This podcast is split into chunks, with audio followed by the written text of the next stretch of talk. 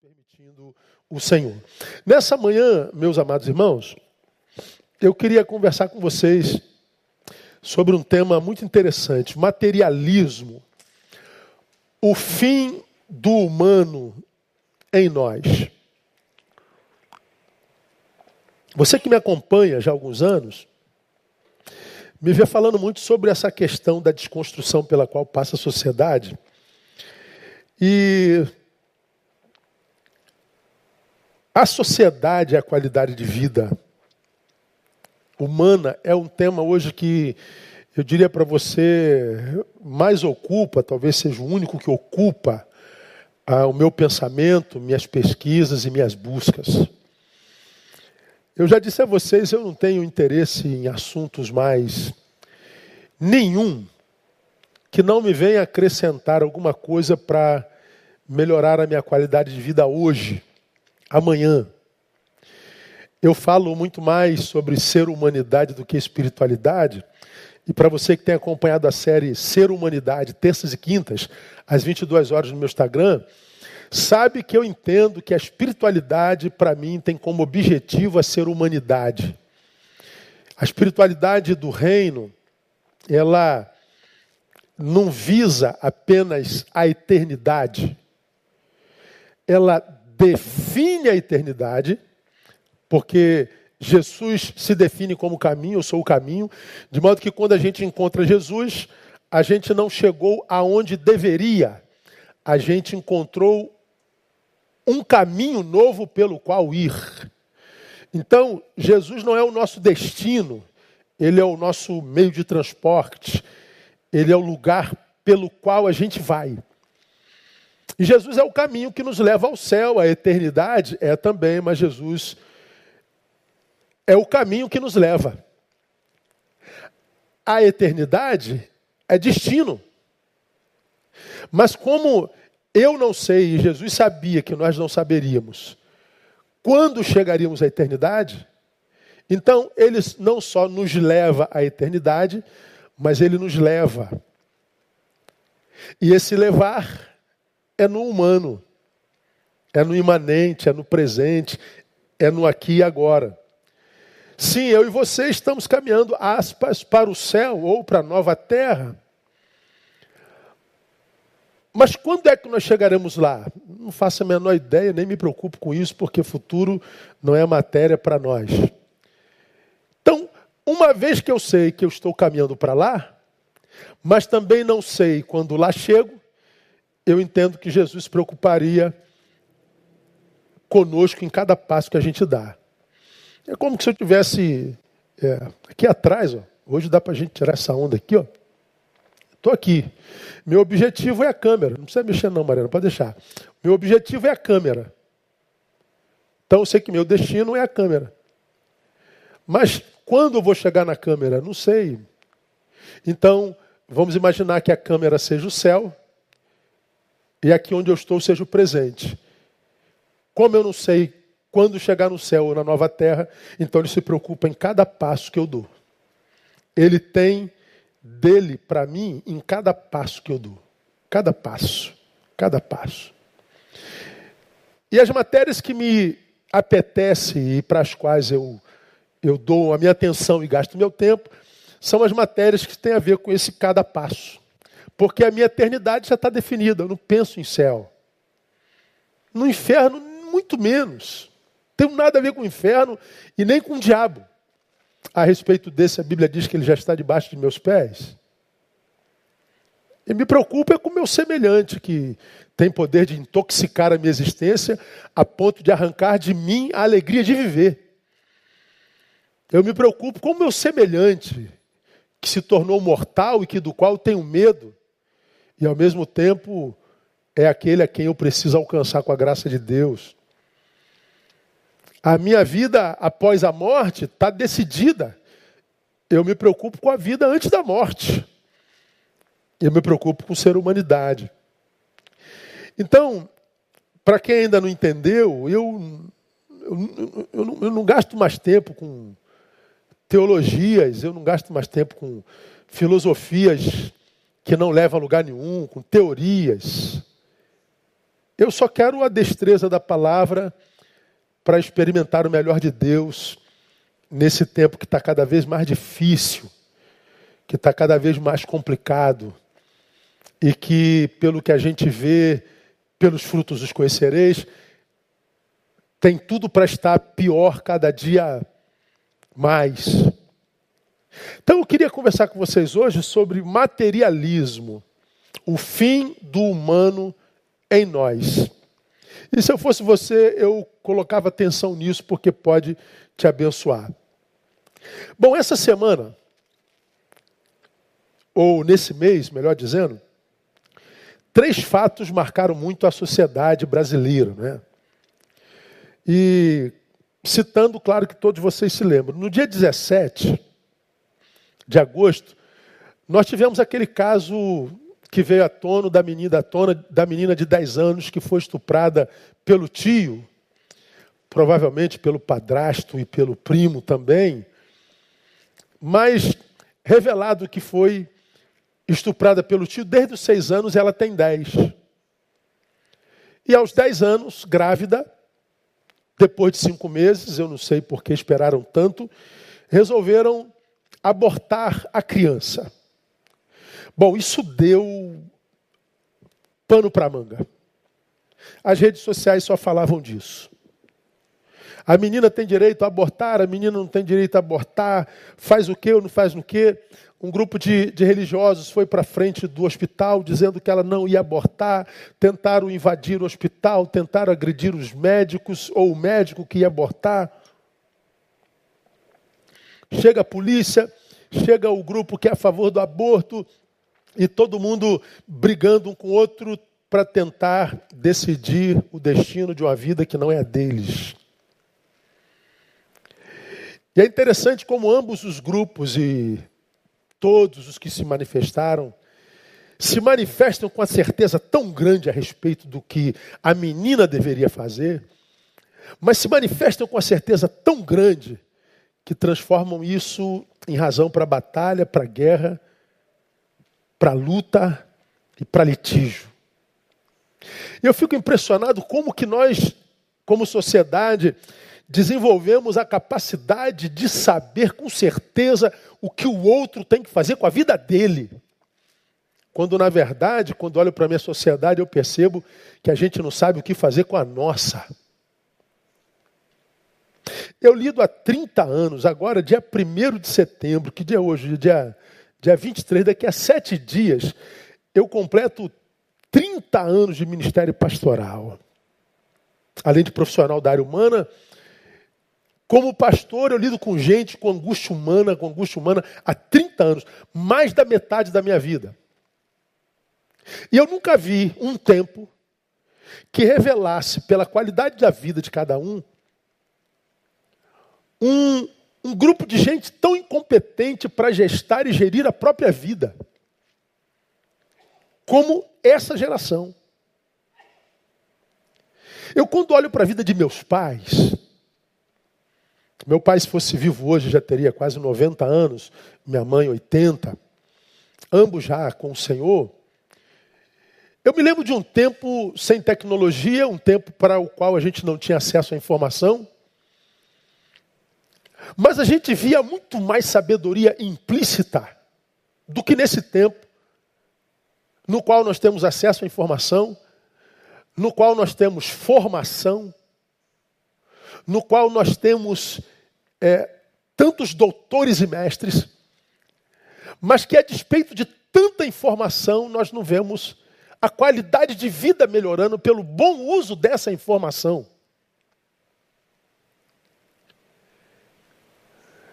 No tempo que nós não tínhamos acesso a tanta informação, parece que nós tínhamos uma, uma geração mais competente em gerir a própria vida do que essa. Como pode isso, pastor? Talvez porque aquela geração cuidava mais da sua vida do que a dos outros. E essa geração cuida mais da vida dos outros do que da sua própria. E aí, quando nós discutimos a vida de alguém, e temos do nosso lado uma outra pessoa que discute também sobre essa vida de alguém, e nós discordamos a respeito da vida desse terceiro, então nós degladiamos. Eu mesmo pus um vídeo no Instagram que hoje completou mais de meio milhão de visualizações. Não pendi nem para o lado, nem para o outro, só analisei a situação. E ontem eu pedi para pôr na minha página uma frase: pelos comentários os conhecereis. Porque é interessante quando você vê alguém dizendo assim: eu não matei ninguém, porque na minha fala eu coloquei assim: nós matamos essas crianças. A criança, a filha, nós matamos biologicamente, e a criança, a mãe, psicologicamente. Quando eu falo nós, eu falo da sociedade que nós construímos. Dessa sociedade genitrocêntrica, que só sente prazer no pênis e no ânus. Essa sociedade monstrificada, empedernida, incapacidade de estabelecer conexões afetivas, porque é em si mesmada, porque vive uma overdose do si mesmo. Esse si mesmo que Jesus disse que nós deveríamos negar. Essa sociedade que se tornou idólatra do ego, egoísta, ególatra, egóica.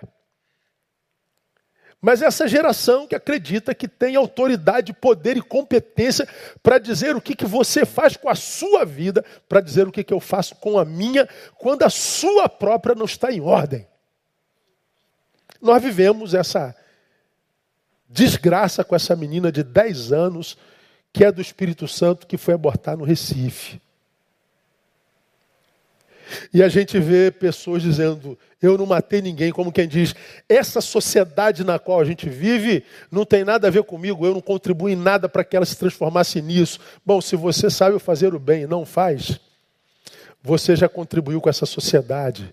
E se você não consegue perceber o quanto de responsabilidade você tem nesse caos, é porque você tem muito mais responsabilidade do que você imagina e essa responsabilidade é maior porque a tua ignorância não permite nem que você perceba a tua responsabilidade nisso.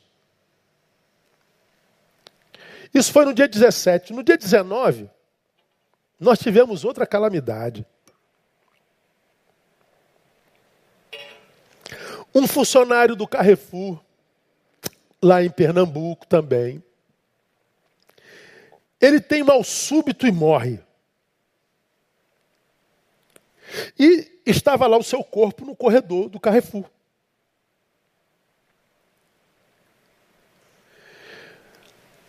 O que, que o gerente do Carrefour, o gerente da loja faz, o Carrefour faz? Eles pegam algumas barracas de praia, colocam sobre o corpo para tapar o corpo, colocam uns caixotes de bebida do lado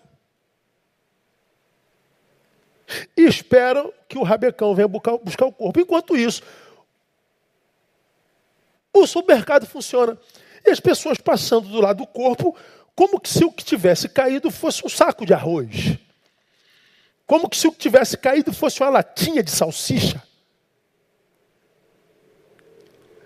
Está lá um semelhante nosso morto.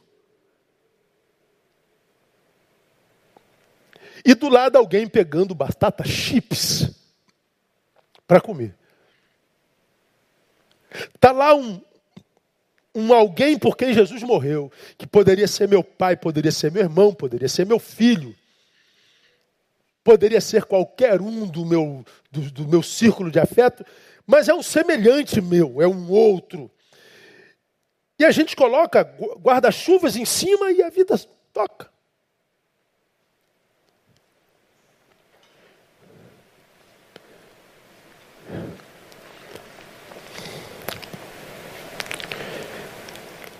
Esse desprezo pela vida, essa desconsideração pela existência, essa total incapacidade de praticar empatia, revela o quanto a iniquidade esfriou o nosso amor. Essa incapacidade que eu tenho de amar tu,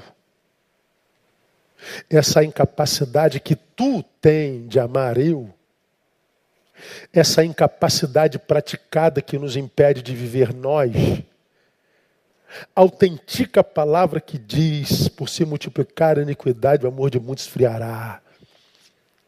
Essa desvalorização pela vida de um semelhante mostra não só o quanto o nosso amor pelo próximo morreu, como o nosso amor próprio morreu. Porque não se trata da vida de um João, de uma Maria ou de um Zé. Trata-se simplesmente da vida. E a vida é preciosa por si mesma. Cada ser humano tem seu valor intrínseco, independente do que faz, do que pensa, do que creia, do que pratique, do que não pratique. Está vivo e, por estar vivo, ele tem o seu valor intrínseco e merece ser respeitado e valorizado por isso. Mas nós colocamos guarda-chuvas e vamos comprar a nossa sardinha. Aí a gente diz, já pode acabar agosto, né? Não.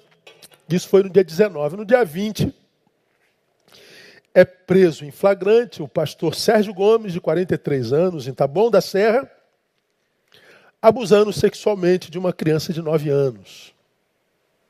Ele sequestra essa criança de 9 anos e abusa dessa criança. Detalhe: casado e a sua mulher grávida de sete meses.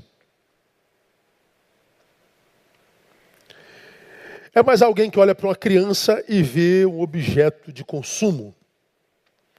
É mais alguém que olha uma criança e não vê mais um ser humano.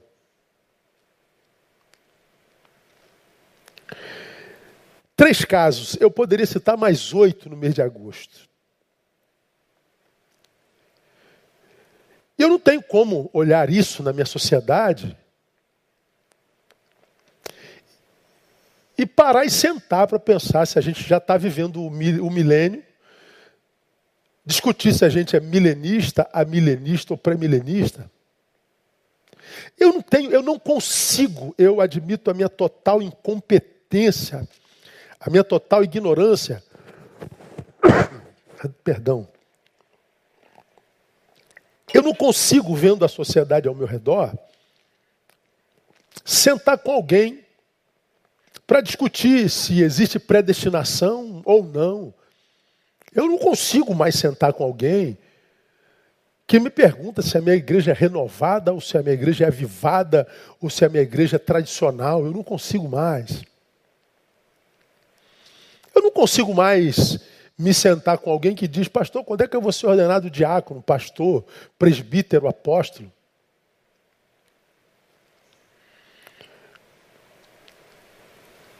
Eu não consigo passar por um corpo compará-la a um saco de arroz. Eu não consigo ver uma criança grávida de outra criança e discutir se ela pode ou não deve abortar. Eu só me compadeço dela.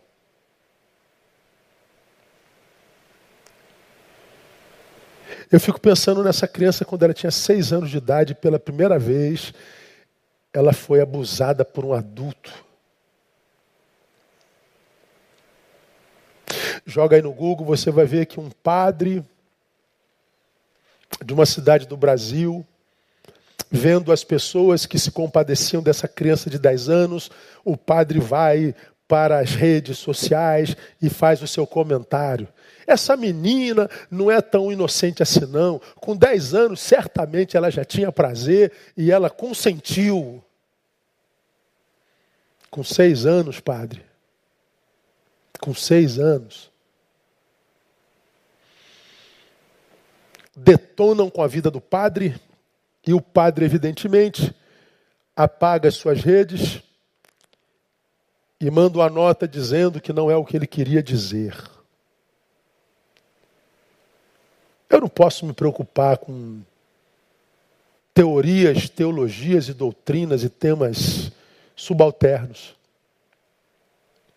Quando eu vejo a história dessas meninas, uma dentro da outra, mãe e filha, quando eu vejo a história desse corpo caído no mercado e completamente desconsiderado, quando eu vejo um pastor, teoricamente de Deus, abusando de uma criança, e a sua mulher dizendo ele tinha uma certa fascinação por essa menina, eu não entendia por que essa fascinação, mas eu nunca podia imaginar que, que chegaria a isso. Meus irmãos, o que, que a gente aprende com essas histórias escabrosas, sinistras? O que, que a gente está vivendo hoje? A gente está vivendo, primeiro, o protagonismo da matéria em detrimento do humano, do ser. A matéria exerce o protagonismo sobre a história hoje, sobre a existência. A matéria está produzindo a extinção do humano em nós.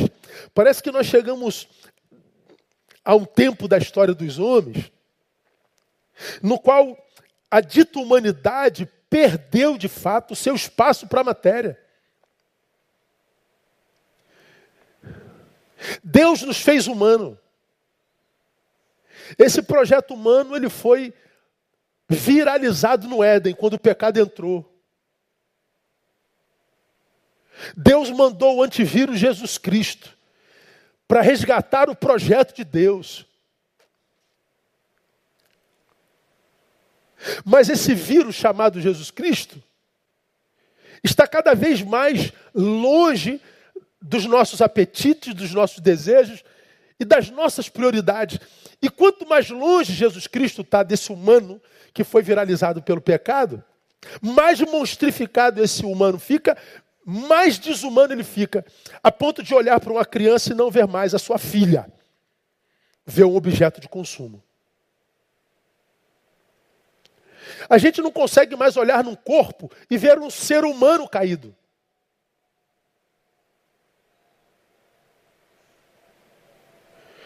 A gente vê um pedaço de carne, com o qual não tem relação alguma, porque não é meu pai, não é minha mãe, não é meu avô. Mas é da mesma raça, meu Deus do céu.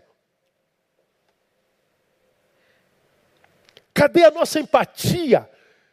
Cadê a nossa humanidade? Pois é disso que eu estou falando, ela se perdeu.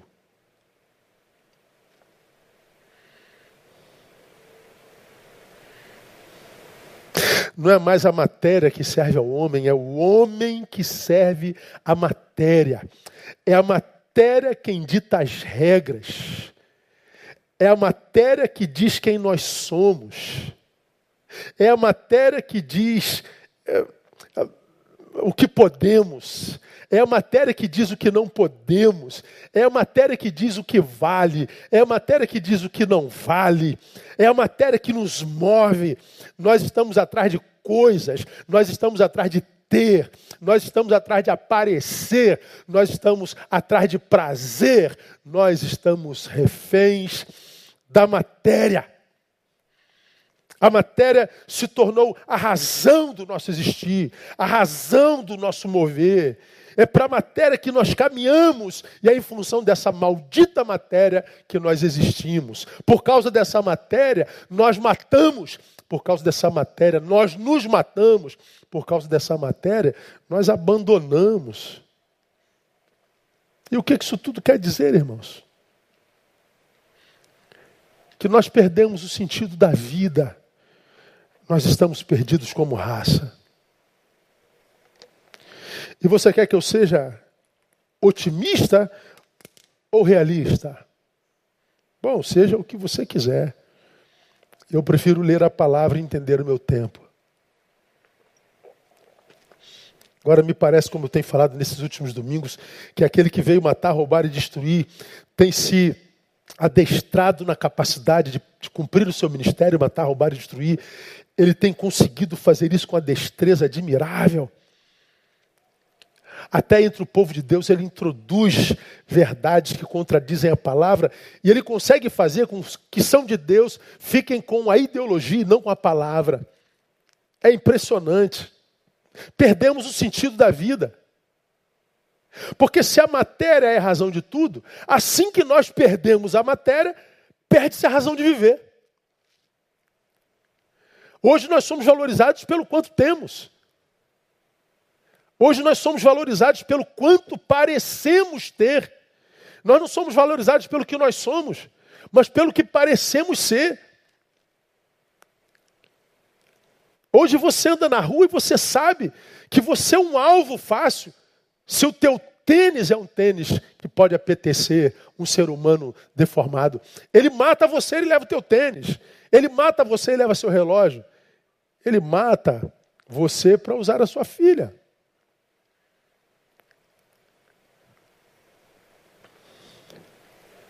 Perdemos o sentido da vida. Porque a matéria é a razão dessa vida. Ora, vida sem matéria hoje se transformou em material desprezível. É um pai que está caído nesse corredor, Carrefour. Não é meu. Quanto é o preço mesmo dessa sardinha? É uma criança, tio. É sua sobrinha. Para mim, uma mulher. Pastor, é o pequenino a respeito de quem Jesus falou que se alguém desviasse um pequenino desse, era melhor o suicídio. Meu prazer em primeiro lugar. Perdemos o sentido da vida, irmão.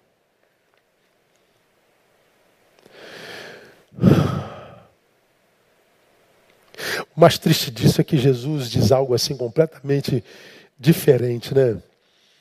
Quando você vai lá em Mateus,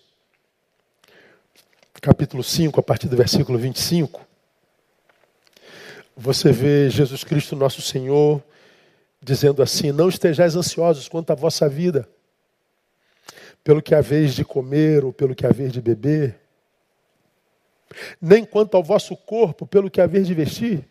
Aí ele conclui dizendo assim: ó, não é a vida mais do que o alimento e o corpo mais do que o vestuário. Vocês estão reduzindo a sua preocupação em coisas, vocês estão preocupados com comida, com bebida, com vestuário. A vida é muito mais do que coisas. A vida é muito mais do que matéria. Não são essas coisas que deveriam ocupar a sua mente e ser objeto da sua preocupação. Lá na frente, no 32, ele diz: Pois a todas estas coisas os gentios procuram. Mas ele está dizendo a vocês: o vosso Pai Celestial supre, como supre as aves do céu. O texto diz tacitamente: não é a vida mais do que o alimento, ou seja, não é a vida mais do que a matéria, mais do que o material. Então ele está dizendo: não reduza a vida à matéria. Não permitam que a matéria deforme o humano que há dentro de você. A pergunta para você nessa manhã é: o que te move, meu irmão? O que te faz sair do lugar? Pelo que você existe? Essa é a pergunta que o Espírito fez ao meu coração nessa semana.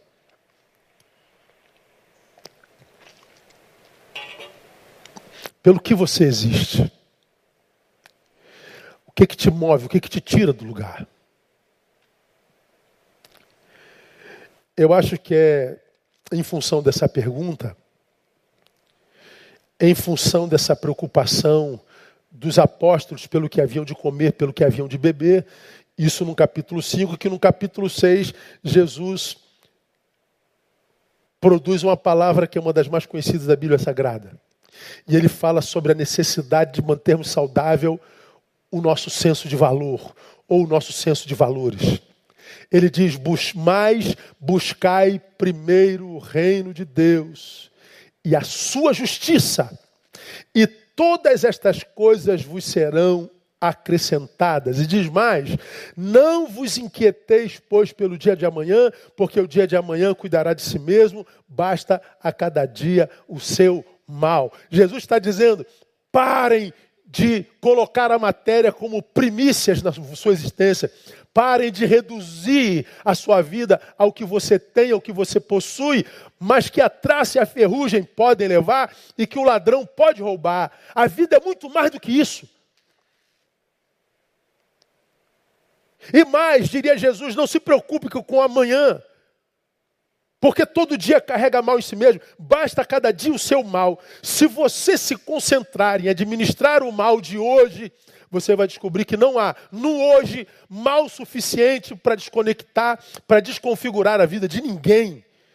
Quem, portanto, está com a sua vida configurada.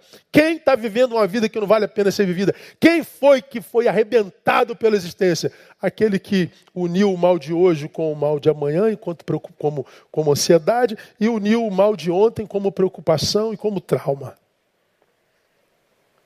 Ora, o Evangelho é a capacidade de Deus para viver desapego do futuro, desapego do passado. E além disso, me dá capacidade de gestão para o tempo que se chama hoje. E além disso, me capacita para me relacionar com as coisas sem que as coisas se tornem meus donos ou minhas donas. Quando Jesus diz, mas buscai primeiro o reino de Deus, e as demais coisas vos serão acrescentadas, Jesus compartilha saberes aqui extraordinários para nós nesse tempo de materialismo. Primeiro, ele diz que nós podemos sonhar com coisas e com todas as coisas. Busca primeiro o reino de Deus e as coisas serão acrescentadas. Então, ter coisas não é problema. A gente pode sonhar com coisas. Desejar coisas não é necessariamente uma atitude materialista. Ah, eu posso sonhar em ter minha casa própria, posso, posso sonhar em ter meu carro, posso sonhar em ter uma casinha no campo, posso, posso sonhar em ter uma casinha na praia, pode, você pode sonhar com qualquer coisa. E sonhar com coisas não é materialismo. Mas esse texto demais diz que nós é, que possuirmos coisas também não é problema para Deus. Esse texto está dizendo que é Ele mesmo quem nos dá. Tem pessoas que têm poucas coisas, tem pessoas que têm coisas à beça. Pode ter a ver com competência, pode ter a ver com a bênção de Deus.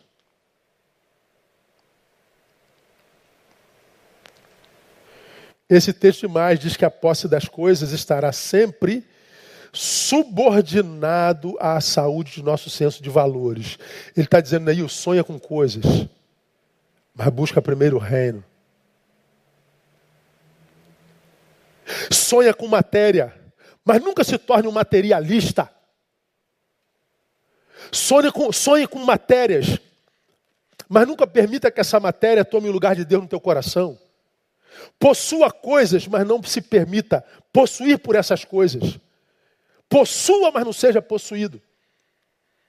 Porque senão o humano em você arrefece. E Deus não é Deus de coisas. Como você já aprendeu, a palavra materialismo tem como raiz a palavra mater, mãe. Matéria vem de mãe, pasmem.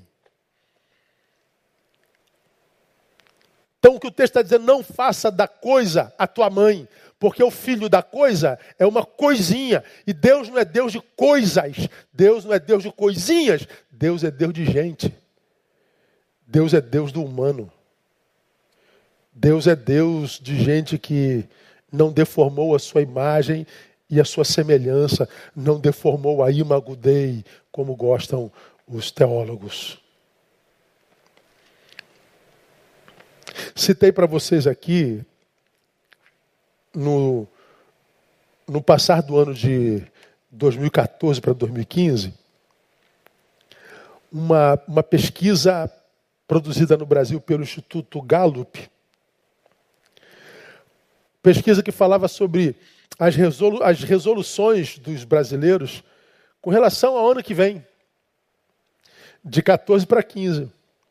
Então, os, os recenseadores fizeram pesquisa com alguns brasileiros, se eu não me engano, 2.400 brasileiros, e perguntando quais são as suas pretensões para o ano vindo. Isso 2014. As três resoluções mais ouvidas. Número um, perder peso. Número dois, ser mais organizado. Número três, gastar menos e economizar mais. Então, de acordo com o Instituto Gallup, os que os brasileiros mais queriam em 2015 era perder peso. Estou gordo demais. Segundo, ser mais organizado. Minha vida está uma bagunça. Terceiro, eu preciso economizar dinheiro eu preciso gastar menos. Agora, por curiosidade, deixa eu mostrar uma pesquisa feita pelo mesmo instituto, só que em 1940. De 40 para 41. As mesmas perguntas. O que, que vocês mais desejam para 1941? As três respostas. Melhorar meu caráter. Dois, conviver mais com a família. Três, ser mais frequente, pasme, e me envolver mais com a vida da igreja.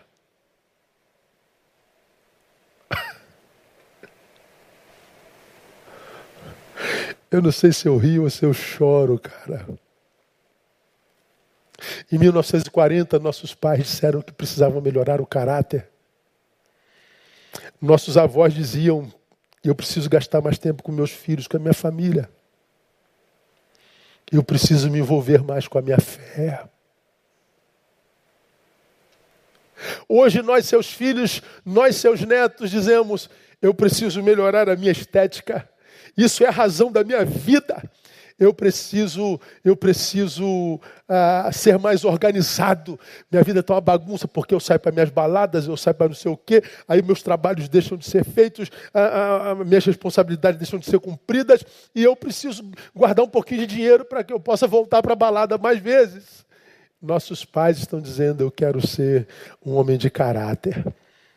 Agora deixa eu falar com vocês, irmãos, aqui, ó nem em 2014, nem em 1940 tem pedido pecaminoso nenhum. Não é pecado ser magro. Ó, oh, eu estou no maior regimão. Quarentena me fez mal para burro. Estava com a barriga igual o do Papai Noel. Estou tomando glifage. Você sabe o que é glifage? Pois pesquisa lá.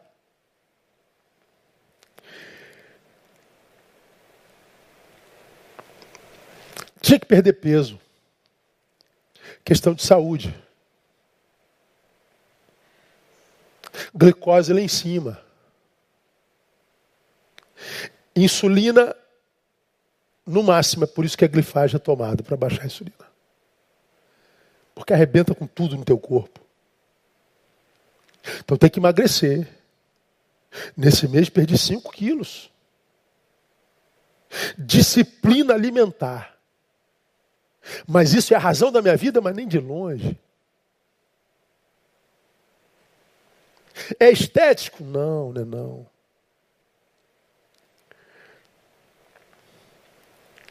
Mas não há pedido pecaminoso aqui. Você tem direito de ficar gostosão e gostosona. Tem, tem.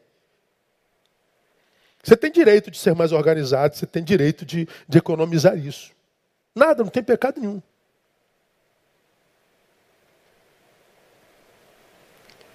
Mas que nossos pedidos, que nossos desejos, que nossos sonhos revelam o tipo de reino que nos habita, ah, isso eles revelam. O meu sonho e o meu desejo revelam que tipo de reino habita meu ser. O que eu peço à vida, ao eterno, ao destino, revelam o que me habitam. Uma coisa é eu pedir estética, outra coisa é eu pedir caráter. Uma coisa é eu pedir dinheiro, a outra coisa é, é dizer que eu quero ser mais fiel à minha fé. Uma coisa revela o material, a outra coisa revela o espiritual.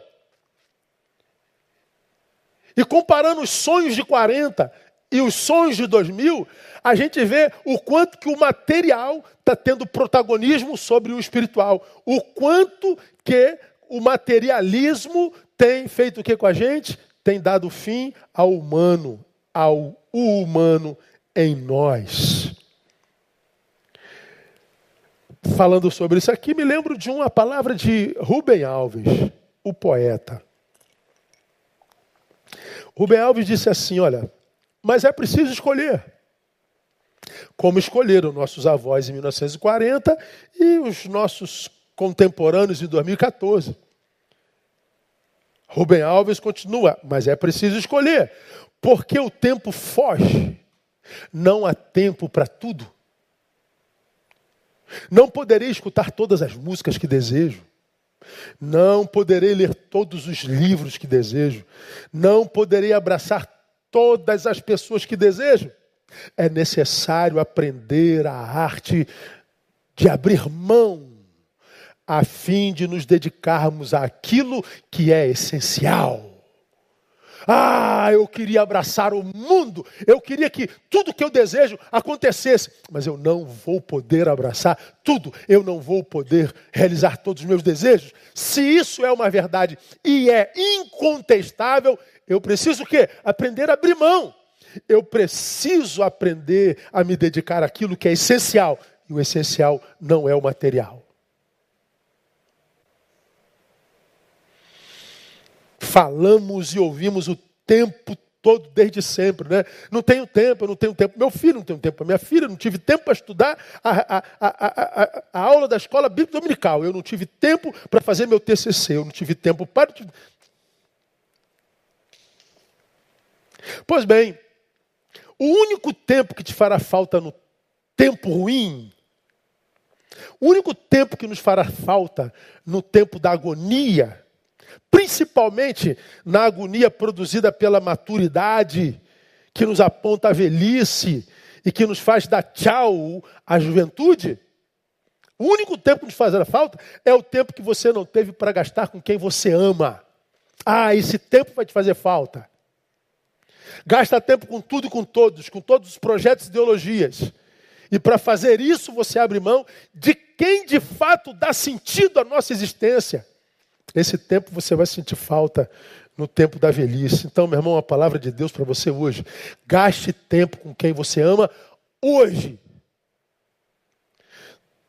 Tem que jantar com ela? Janta hoje. Precisa fazer essa viagem? Faça essa viagem logo. Não deixa para 2022, não. Você precisa dizer que ama, diga logo. Porque amanhã quem pode estar caído no corredor do Carrefour é ele, o teu amado, a tua amada, ou você mesmo. Diga que ama, diga que perdoa, diga obrigado, diga o quanto é importante. Porque a ausência disso vai te fazer falta lá na frente. Eu costumo dizer, e as pessoas ficam com raiva disso, que cada um de nós está exatamente aonde merece. O meu hoje é a consequência da forma como eu vivi os meus ontens. Como eu vivi os meus ontens me trouxe até aqui. E aqui eu posso me tornar um aprendiz que analiso a minha história para que ela não se repita no futuro, ou eu me torno um caçador de culpado, como eu falo sempre. Me torno um coitadista que acha que sou vítima do universo e há um complô do universo contra mim, e eu fico aqui procurando culpados. Achar o culpado não muda o presente, nem restaura a possibilidade do futuro.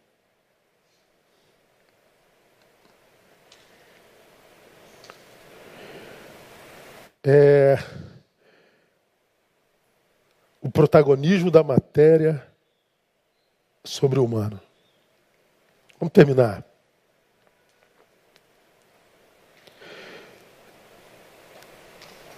A única forma de escaparmos dessa deformação é nos tornando habitação do reino de Deus.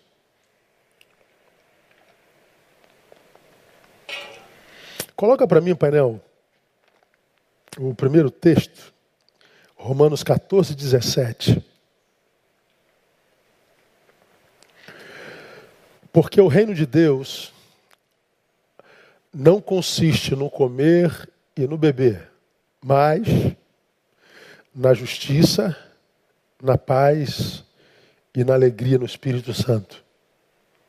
Porque o reino de Deus não consiste no comer e no beber, mas na justiça, na paz e na alegria do Espírito Santo. O texto diz que o reino de Deus não consiste no comer e no beber. Ou seja, o reino de Deus não consiste em matéria, mas na justiça, na paz e na alegria do Espírito Santo, ou seja, no que me habita Paz habita. Justiça é valor, habita. O Espírito Santo nos faz casa espiritual, diz a palavra. A única forma de manutenir o humano em nós não é só nos envolvendo em causas, nobres, causas de minorias e abandonando o Espírito Santo. Não é só buscando um, uma filosofia zen para ter paz, mas abandonando a causa da injustiça, da justiça. O reino é paz, aquela que é produzida pelo Espírito Santo, que excede todo entendimento, mas que porque me tornei e fui alcançado pela paz, eu me envolvo em projeto de justiça. Eu me envolvo com um projeto que está para além de mim. Então não basta vir à igreja cantar uma musiquinha. Não basta vir à igreja e tocar um instrumento. Não basta vir à igreja e pregar um sermão. A minha vida tem que estar para além de mim mesmo. Ah, não, pastor, agora que eu alcancei essa paz, eu vou ficar aqui curtindo. Não. Você tem paz para promovê-la. Quem tem paz, tem paz não para curti-la, tem paz para se tornar um pacificador, ou seja, tem paz para produzi-la. E quem não produz paz que tem, perde a paz que um dia teve. Somos promotores de paz, pacificadores, somos promotores de justiça por causa da alegria do Espírito Santo. É Jesus quem diz que o reino não vem com aparência exterior. O reino não aparece, não vem com aparência exterior, diz a sua palavra, nem dirão, ei-lo aqui ou ei-lo ali. Aí ele diz, porque o reino de Deus está dentro de vós. É só com o reino de Deus em mim que eu sobrevivo a essa iniquidade que desconstrói, que esfria amor. Com isso eu estou dizendo que não tem a ver com religião, porque os mais frios são os religiosos. E dentre eles, a grande maioria dos nossos. Eu não matei criança nenhuma. Quem são esses religiosos de quem o pastor fala nesse vídeo? Eu falo dos religiosos que não conseguem saber quem são os religiosos do vídeo. Eu falo dos religiosos que lavam a mão como Pilatos. Eu não tenho nada a ver com a morte dessa justa que foi estuprada. Tenho nada a ver com isso.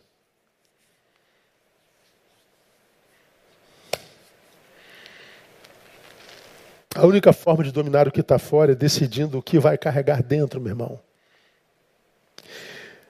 Eu vou falar sobre isso logo mais.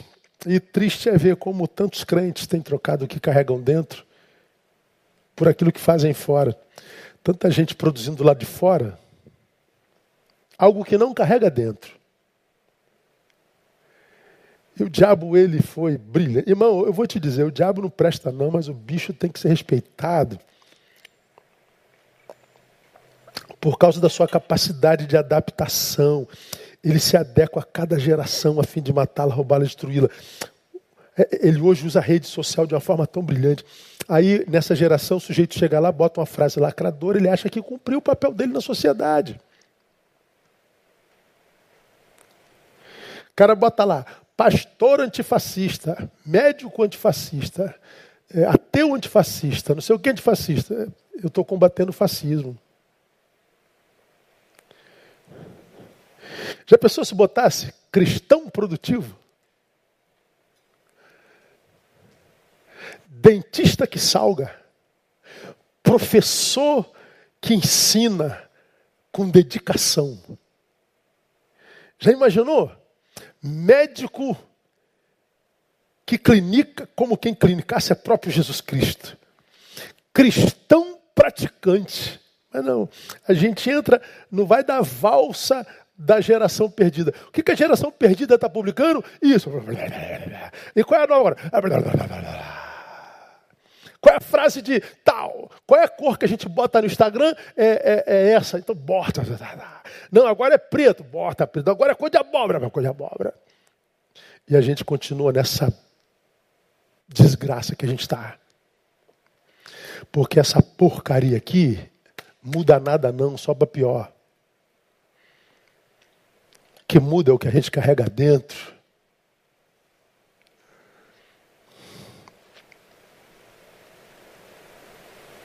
Por isso a advertência bíblica, estou terminando. Apocalipse 3,14, uma palavra à igreja de Laodiceia. Ao anjo da igreja em Laodiceia escreve: Isto diz o Amém, a testemunha fiel e verdadeira, o princípio da criação de Deus. E ele começa dizendo para aquela igreja que ele tem misericórdia de nós. Conheço as tuas obras. Irmão,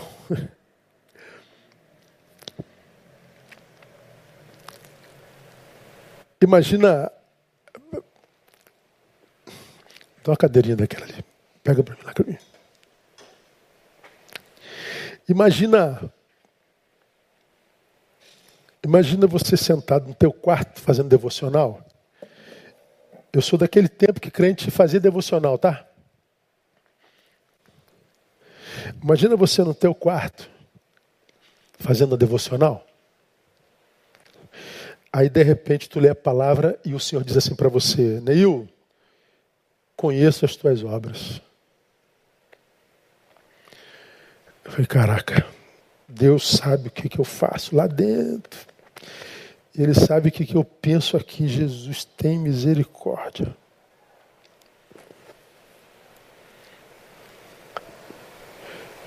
Não é o Neil dizendo para a ovelha, ó, oh, Clebinho, eu conheço as tuas obras. Eu conheço só as que tu mostra, só as que tu deu mole. Mas é Criador dizendo, Neil, não há nada que você pense, não há nenhum das suas intencionalidades que fujam ao meu conhecimento. Então, Neil, quando você se envolve nessa obra aqui, Neil, eu sei da tua intenção, cara. Eu sei que tu quer foto. Eu sei que tu quer seguidor, não tem nada a ver contigo, não. Conheço as tuas obras. Essa palavra aqui deveria gerar um terror em nós se Jesus não tivesse morrido. Essa palavra aqui, a igreja de Laodiceia, deveria fazer a gente valorizar muito mais a nossa fé do que o valor que a gente dá ela hoje. Porque se ele conhece as minhas obras e não me fulmina, só pode ser obra do seu amor.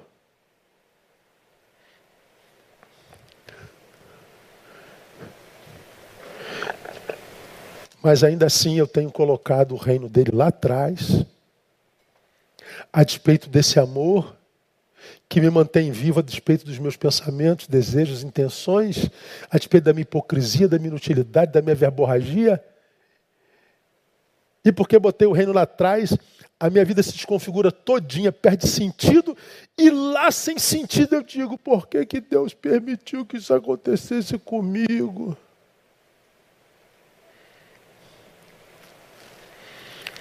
conheço as tuas obras. E ele está dizendo para uma igreja que nem és frio, nem quente. Quem dera fosses frio ou crente. Quem dera você tivesse caráter. É, eu sou um ateuzão mesmo, não creio nessa porcaria não. Ou não, eu sou fogo puro. Mas não. Eu digo que creio, mas não vivo como se cresce. Eu digo que conheço o seu amor, mas não amo como deveria amar. Eu sei da responsabilidade dele comigo, mas eu não tenho a mesma responsabilidade para com a dele. A minha vida é uma coisa, o meu discurso é outro. Pois bem, assim porque és morno e não és quente, nem frio, vomitar-te-ei da minha boca. Porquanto dizes, rico sou, estou enriquecido, de nada tenho falta, e não sabes que é um coitado e miserável, pobre, cego e nu. Olha o que você está dizendo. A igreja de Laodiceia estava numa cidade absolutamente rica. Uma cidade de, de extração de, de pedras preciosas. A sua membresia era muito rica.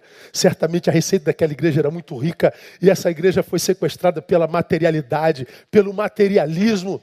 Ela era uma igreja de posse, era a igreja da catedral, seria hoje a igreja da televisão, seria a igreja dos milhões mensais, seria a igreja do acúmulo e da ostentação diante dos homens. Mas Deus diz: você é um coitado, miserável, pobre, cego e nu.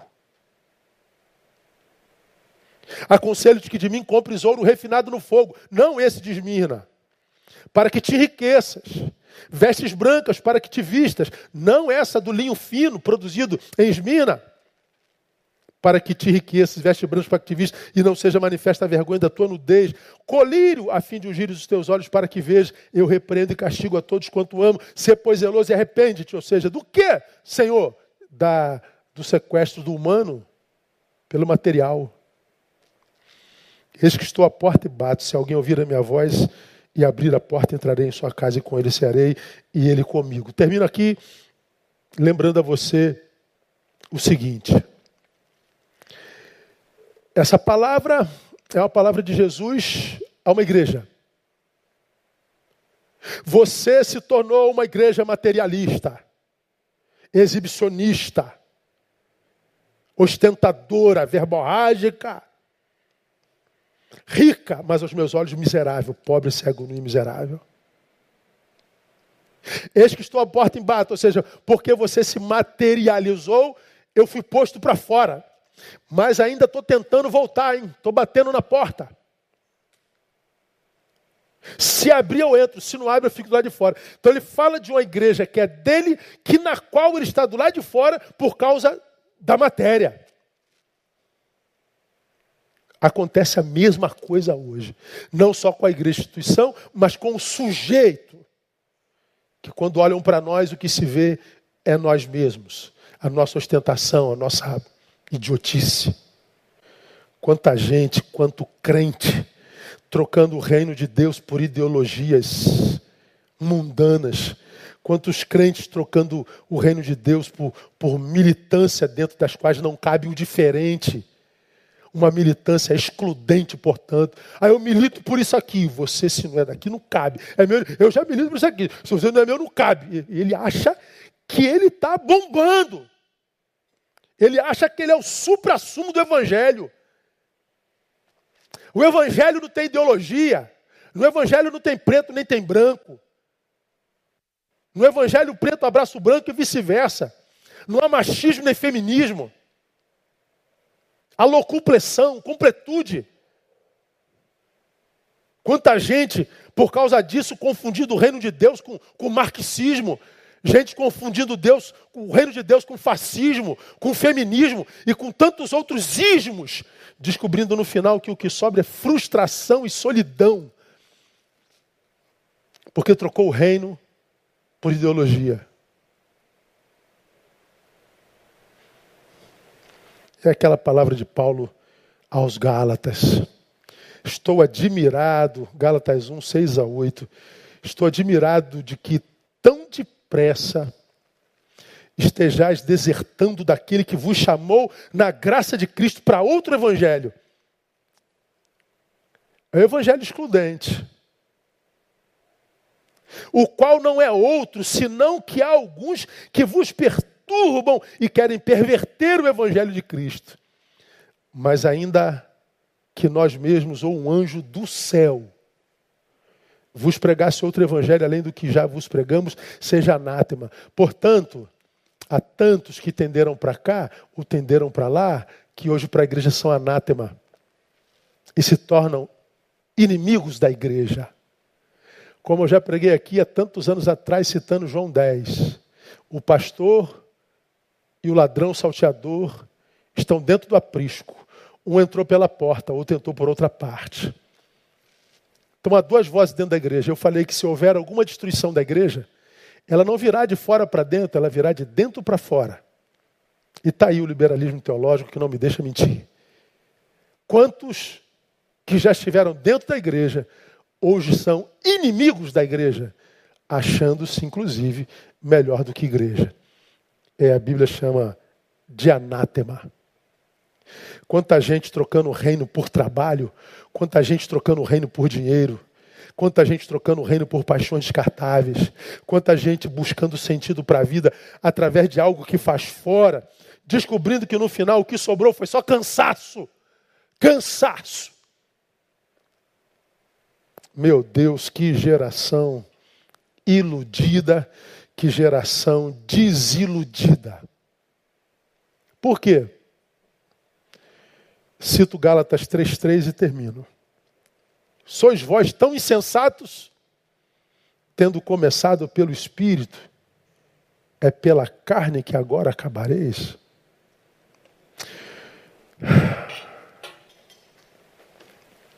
Busca primeiro o reino, minha igreja.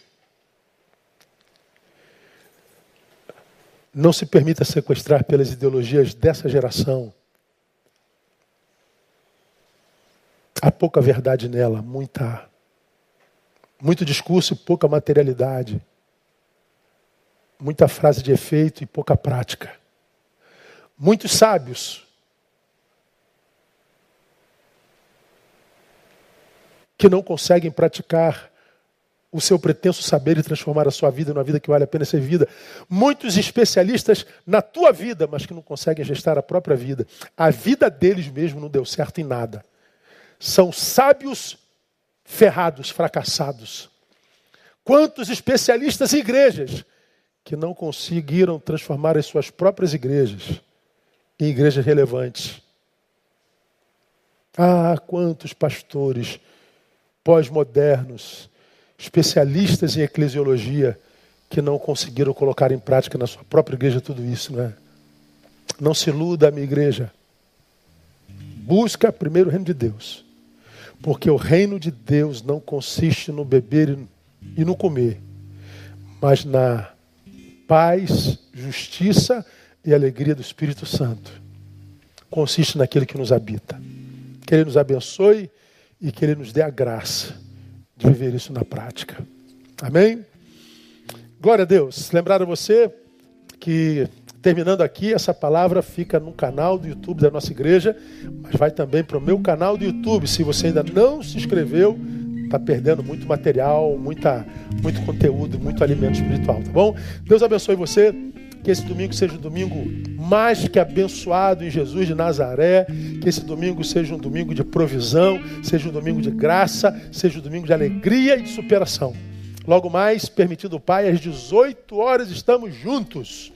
E vamos de novo, irmãos, se Deus permitir receber uma palavra que confronta, que faz pensar, que desafia, que é difícil de digerir como o livro do profeta, que é amargo como, quando come, mas é doce quando chega ao estômago. 18 horas te aguardo. Vamos orar e depois a gente se despede ouvindo Valéria mais uma vez. Vamos orar. Pai, muito obrigado.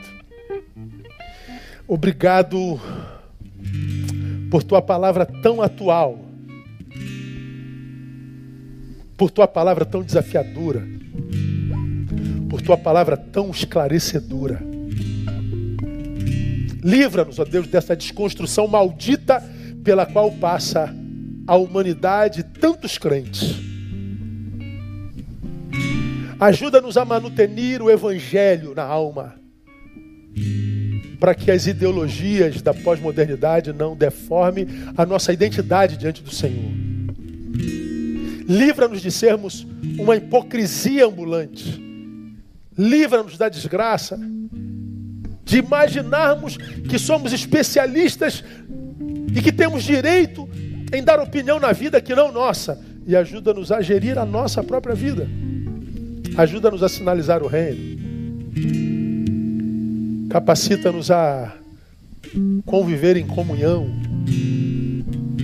Faz de nós homens que dá mais respostas do que críticas. Faz de nós gente que fala menos salga mais. Faz de nós gente de verdade. Oramos e pedimos, gratos, no nome de Jesus de Nazaré. Amém e amém. Deus abençoe, minha igreja. Até logo mais às 18 horas, permitindo o Pai. Vamos louvá-lo.